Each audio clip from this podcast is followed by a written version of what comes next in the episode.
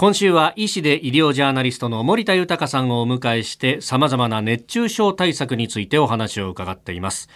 先生あのマスクをしてると熱中症になりやすいなんてことを聞きますけどこれどうなんですか？あの去年5月から8月に熱中症で搬送された方の約3割がマスクをつけていたという統計もあるんですよね。マスクをつけていると暖かい吐く息によってこれで熱がこもり、はい、またマスクの内側の湿度が高くなるために喉が渇きにくくなるなどこのマスク熱中症になりやすいと考えられていますよね。マスク熱中症、これどういう対策が可能ですか？あのー、まあこの夏マスク熱中症の方も多いかと思います。で、三、えー、つの取るということが対策としていいと言われています。三つの取る？はい。一つ目の取るは人と人との距離を取る。うん、で、二番目が、えー、適宜マスクを取る。3番目に水分をこまめに取るもちろん汗をかいた時は塩分も取るということになりますあと人によってはそのマスクつけていることによってなんか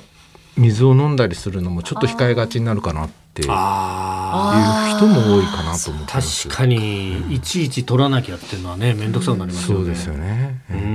あのこまめな水分摂取そして汗をかいたら塩分を取ることがとても大切なんですが服装も大切ですよね。ですから汗を上手に蒸発させるために服装を工夫することなんですね。で男性の場合は T シャツ例えば丸首よりか V ネックの方があの汗が蒸発させやすいということなんで効果的かなと思いますね。でシャツの裾を、はい、まあ、外に出していると、まあ、これちょっとだらしない格好なんですけど、そちらの方が通気性が良くなりますよね。と女性の場合も同様で、はい、ズボンよりかスカートの方がもちろん通気性が良くなりますね。ただあんまり意識したことはないですかね。意識したことなかったですね。熱中症対策でうんそっかそう考えると背広にネクタイっていうのはもう危険ということになってしまう。そうですよね。全く通気性が悪くなっちゃいますよね、まあ、ただ今あのいわゆるシャツの素材でもあの通気性がいいものもありますので、うん、だからそういったものを利用するっていうこともいいかなとは思いますけどね、まあ、最近はクールビズでネクタイはしなくてもよくなりました、ね、そうですね、えー、やっぱりそれも体を守るためにとても大切なことなんですよね、えー、でさらにですね服装以外でも気をつけたい熱中症対策は、まあ、3食きちんと食事をすることそして睡眠不足にならないこと、うん、昼寝をすることなんです。昼寝をすることですはい。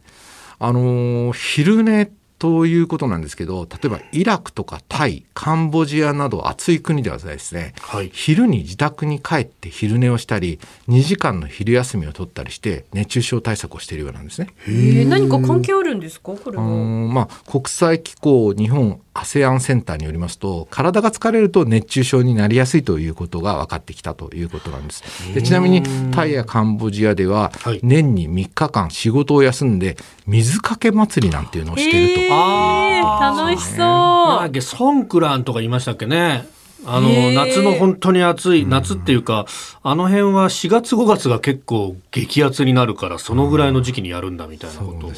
聞いたことがありますね。あとさらにあの、まあ、3食きちんと食事をするということなんですけど、はい、食事の中にも水分や塩分が含まれていますので、まあ、きちっと食事をとることが大切です。で、まあ、食事をとってない方が熱中症になりやすいという話はよく臨床の場でも耳にします。